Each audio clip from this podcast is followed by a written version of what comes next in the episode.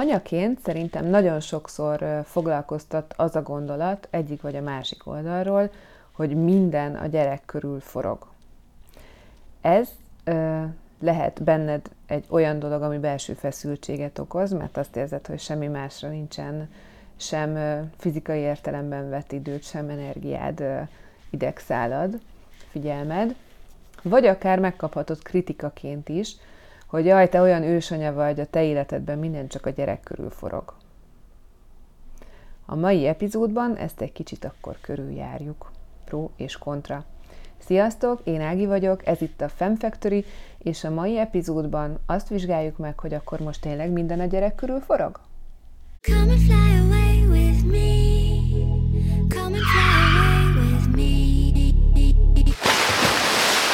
igen, egyrészt igen, minden a gyerek körül forog.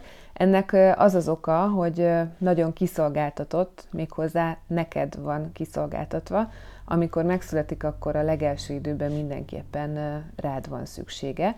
Aztán persze idővel más is vigyázhat rá, meg más is lehet vele, de alapvetően azt gondolom, hogy nem lehet, és egyébként nem is akarjuk megúszni, a gyerekek ki vannak szolgáltatva az anyukájuknak.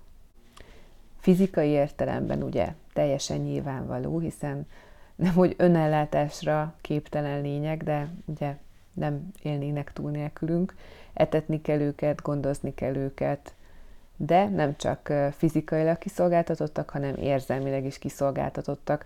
Biztos észrevetted már, hogy az első időkben mindenképpen, de egyébként viszonylag hosszú ideig fennáll az a helyzet, hogy amit te érzel, azt maximálisan átveszi a gyerek is. Ha te feszült vagy valami olyantól, ami tőle teljesen független, akkor átveszi a feszkót, és hogyha te lelazulsz, és neked kicsattanó jó kedved van, akkor neki is sokkal jobb kedve lesz. Illetve, hogyha bármi történik vele, akkor az az első, hogy keresi a te reakciódat, hogy most te ettől megijedtél, most te ettől undorodsz, most te ennek örültél, most ezen nevettél, most ezen sikítottál, vagy rákiabáltál, mert neki még nincsenek meg a, a saját válaszai, és a te tükrödből tud saját reakciókat kialakítani majd. Rajtad múlik a, az érzelmi, lelki fejlődése is, ami szerintem hatalmas felelősség, tehát nem csak fizikai értelemben kell életben tartani azt a gyermeket, hanem igazából az a cél, hogy majd egy kiegyensúlyozott, értelmes, önmagával, önmagával jóban lévő, kedves ember legyen aki persze sikeres, bla bla bla bla bla. Hát ez tényleg nagy felelősség. Úgyhogy mindent egybevetve az anyaság egy rendkívül fontos feladat, egy nagyon hosszú távú befektetés, hiszen a jövő generációjának a testi, lelki, mentális egészsége múlik azon, hogy mi most hogy viselkedünk. Persze azért ebben nem kell beleőrülni, csak normálisan kell csinálni. Na és akkor most vegyük a másik oldalt. Nem szabad átesni a ló túloldalára sem. Más videóimban is szoktam ezeket mondogatni, de akkor itt most összegyűjtöttem egybe. Te csak akkor tudsz adni, hogyha te vagy. Tehát, hogyha te már totálisan kiürültél, akkor már nincs miből adnod. Fontos, hogy időről időre feltöltődj, hogy foglalkozz saját magaddal, hogy te jól legyél, mert csak akkor tudsz adni másoknak, a gyerekednek, és egyébként a család többi tagjának is.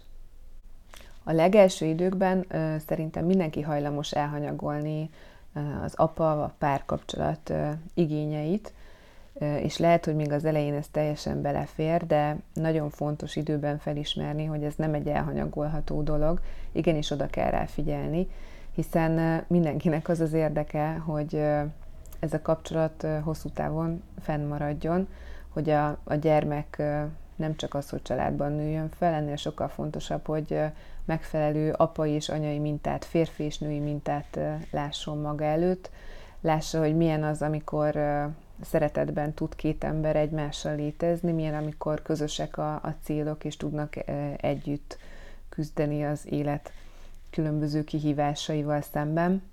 Szóval, hogy összességében egy jó párkapcsolati mintát lásson, hiszen azt fogja továbbvinni a saját életében is. Azt is kimutatták, hogy az egészségre, úgy általában véve, hatással van a magánéletnek a minősége, tehát egészségvédelmi megelőzési okokból is fontos, hogy jó párkapcsolatod legyen. És hát most még rendkívül messzinek tűnik, de, ma, de ha majd már nem lesz rád akkora nagy szükség a gyerekek ö, szempontjából, meg amikor majd teljesen kirepülnek, az nem lenne jó, hogyha egyedül maradnál.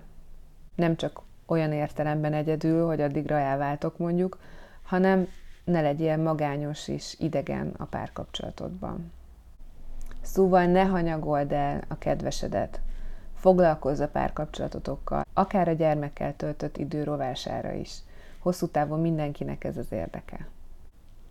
A következő érv, ami miatt nem minden a gyerekek körül forog, az a mártír anyaság, vagy az alárendelt anyaszerepnek a szerintem nem helyén valósága. Erről egyébként már beszéltem egy videómban, berakom ide nektek a linket. Szerintem igenis fontos, hogy a gyereked ne azt lássa, hogy te teljesen alá vagy rendelve az egész családnak, hogy elnyomásban élsz, hiszen akkor jó eséllyel viszi tovább ezt a mintát, vagy ő maga is elnyomottá válik, vagy ő lesz az elnyomó a kapcsolatban, szerintem egyiket sem kívánnád neki. És végül, de nem utolsó sorban, a gyermeknek meg kell tanulnia alkalmazkodnia a különböző helyzetekhez, különböző frusztrációkhoz, különböző kihívásokhoz, ki kell alakítania a saját reakcióit egy idő után, a saját stratégiáit, tehát szépen fokozatosan muszáj elengedni a kezét, hiszen te sem akarhatod, hogy egy anyámasszony katonája legyen belőle, aki nem állja meg egyedül a helyét a világban. Végső konklúzióként azt szeretném elmondani, hogy minden az arányokon múlik, és minden családban más az egyensúlyhoz vezető arány. Az a legfontosabb, hogy te találd meg a ti megfelelő arányotokat, amikor mindenki jól érzi magát, amikor mindenki megkapja azt, amire szüksége van, amivel mindenki elégedett tud lenni. Ez most csak egy ilyen rövid elmélkedős videó volt.